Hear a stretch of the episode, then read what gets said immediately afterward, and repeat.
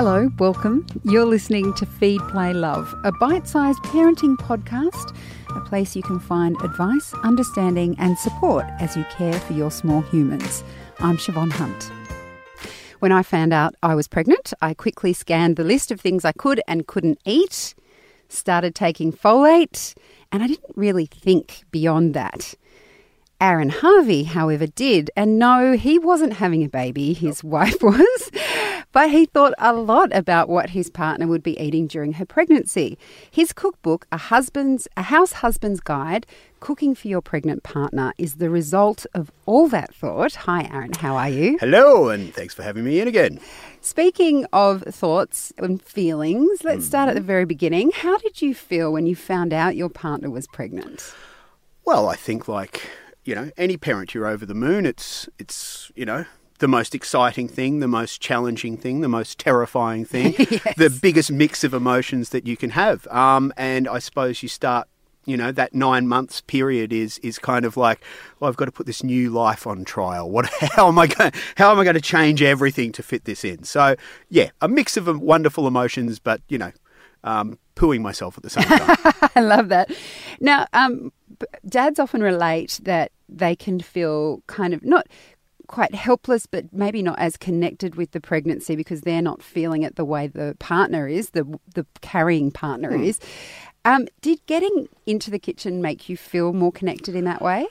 it was the reason that I wrote the book. Um, uh, look, uh, women go through this wonderful metamorphosis during pregnancy. Their their, their body's changing. Obviously, they've got a, a new life growing inside them. They have an instant connection to their child. Uh, for a man, and, not, and I'm not saying for a moment, woe is men and how left out we are and anything like that. Of course you wouldn't Of course, I wouldn't say that. I wouldn't dare. Um, but you know, we don't go through those changes. We we are there in a supporting role, and uh, sometimes it's very easy to feel like you're not quite a part of the family all of a sudden. So. Uh, what can you do to change it? That was the thing that came into my head. And how can I participate in helping my baby grow? And the one thing I thought of was, well, I can cook and I can cook for my partner. So I picked up that ridiculous guide that they give you with all their no's and the whatever. And, you know, my, my partner's face when she was told what she couldn't eat, you know, she was really upset. You know, no rare steak, no eggs. You know, we, we, we appreciate our food in our house. So it was a big deal. So um, I, I went about uh, making sure that I was an active part in my partner's pregnancy. I was an active part in my child's development, and I was winning a lot of brownie points. Oh, my Lord. For the future. And hey, as men, we need all the brownie points we can get. Can I just say you're still winning them as far as I'm concerned? Thank you, madame. Thank you very much. Because when I looked at this book, I'm like, this is ridiculously good.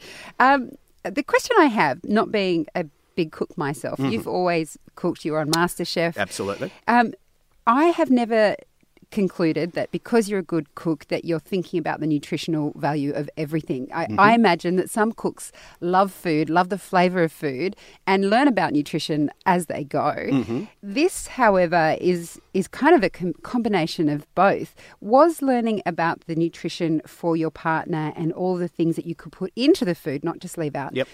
Was that um, a new thing for you, or was that something that you'd always incorporated in your cooking? Well, if your uh, listeners could see me, they they'd see that I don't cut quite a you know a slim figure. You know, um, Not true. I disagree. you know, uh, I, I just love to eat, and uh, and I'll eat anything, and I'm the worst.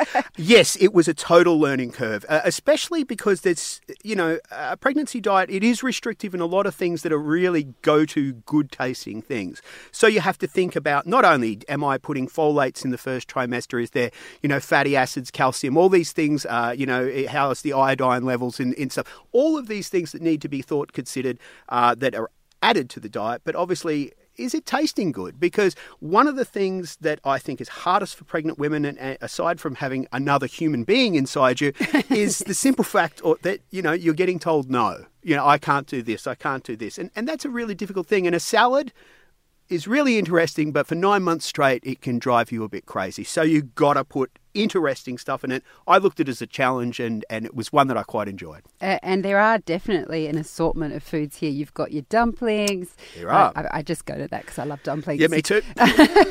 and all sorts of things. I am speaking with Aaron Harvie. He's the author of A House Husband's Guide Cooking for Your Pregnant Partner. And um, we actually spoke to Aaron first about your latest book, which was also a House Husband's Yes, Guide. that's the second but this book, yeah. was um, our, our meal, their meal. yes, that's for when you have uh, toddlers, and what are you supposed to do at the dinner table because they won't eat anything. Exactly, and I fell in love with that book because it's. I haven't had a recipe that I've cooked from that yet that I haven't enjoyed. Thank you. And so I guess that what you, that's what you were getting to with this book as well is you wanted your partner to enjoy the food, but you also wanted to enjoy the Yeah, food. Yeah, I mean, I, I did the no drinking thing. Um, You didn't drink for nine months. Yep, I did the no drinking thing. Um, you. You well, need you a halo over all your for head. one. you know, what's the fun of doing it without your partner? I mean, she's my best friend. That's exactly, you know. So uh, I went, you know, if we're going to do it, we'll do it together.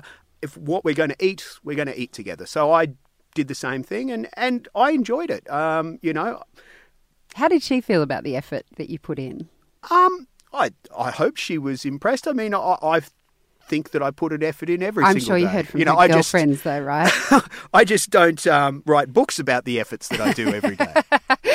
And um, something I also noticed, you wrote in the introduction that you, you would find a lot of Asian dishes in this book. Yes. Why is that? Oh, I, I, Asian cuisine contains a lot of vegetables. Um, if you if you look at how Westerners eat, um, it seems a lot of the time the vegetables are an afterthought. Um, you know, uh, there's not necessarily always the freshest, you know, whatever. But you you look at a lot of you know Asian dishes, and there's a hell of a lot of greens in there. There's a lot of folates, and and they're really quick to cook. They're easy to cook. Um, it's okay to use pre-made sauces in a lot of. You know, you use soy sauce and stuff like that.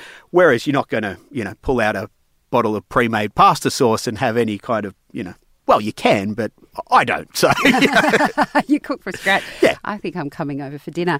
Look, finally, um, I love that this book was about supporting your partner throughout pregnancy, and also we know a lot more now about how foods can support you Yeah, during pregnancy. absolutely. Um, how, how did you did you continue to cook like this after your daughter was born? Because obviously your wife would have gone through the postpartum phase and depletion, all those sorts of things. Did you find it helped in that phase as well? Well, one of the great things I think about the book is there's a section at the back called hospital food, and it's for all the dishes you can have once you've passed uh, your pregnancy and the things that you really want to eat. Um, look, the great thing about writing a cookbook is that um, all your recipes are neatly put into one thing, and uh, you can access them whenever you want. So I still use them, and I think that they're great, and I wouldn't have put them in a book. Be- Unless I thought that they were fantastic.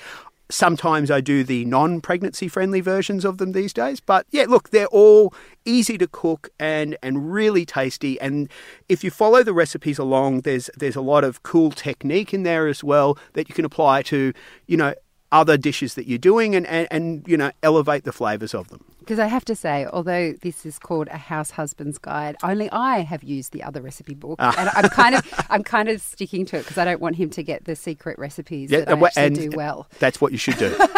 Aaron, thank you so much for your time today. Pleasure. Thanks for having me. That's Aaron Harvie. He's the author of A House Husband's Guide Cooking for Your Pregnant Partner. We'll put links up to where you can find a copy for yourself. Just head to babyology.com.au forward slash feed play love. How much do you love talking to your kids? You can have such great conversations, even when they don't make sense. Dr. Amy Alamar talks about why these chats are so important. you know, kids of all ages really like to hear about your stories and where you came from.